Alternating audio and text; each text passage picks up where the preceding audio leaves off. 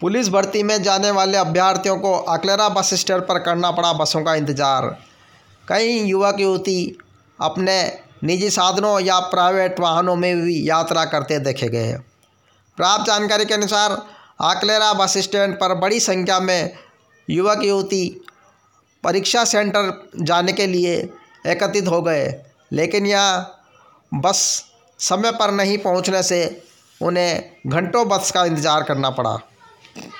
गौरतलब है कि अकलेरा में कोरोना काल के चलते कई बसें अब भी इस मार्ग पर संचालित नहीं हो रही हैं। ऐसे में युवक युवतियों को परेशान होना पड़ा। वहीं निजी वाहनों की भी महँगी यात्रा करनी पड़ी।